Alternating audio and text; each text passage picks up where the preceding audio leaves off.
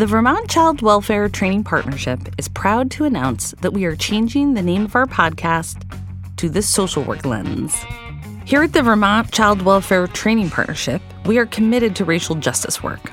This includes use of the intentional and inclusive language, and it recently came to our attention that the term the field in our old title, Welcome to the Field, has racist connotations, specifically for those who come from a people who were kidnapped, raped, or exploited for racial capitalism. Because the term the field and field worker are rooted in chattel slavery, there is a historical, institutional, personal, and persistent trauma associated with those terms. We are aware that changing language to be racially responsive and inclusive is a lightning rod topic right now. We have heard feedback and comments ranging from, this has gone too far, to where does it end?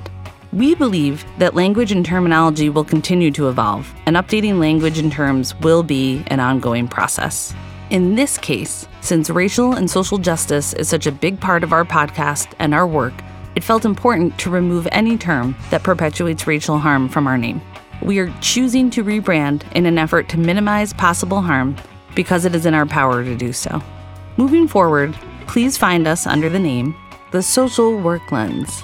And if you want to learn more about our decision to remove the term the field, please go back and listen to our last episode with Corey Best and Janine Beaudry as they talk about child welfare with justice as the through line, part one.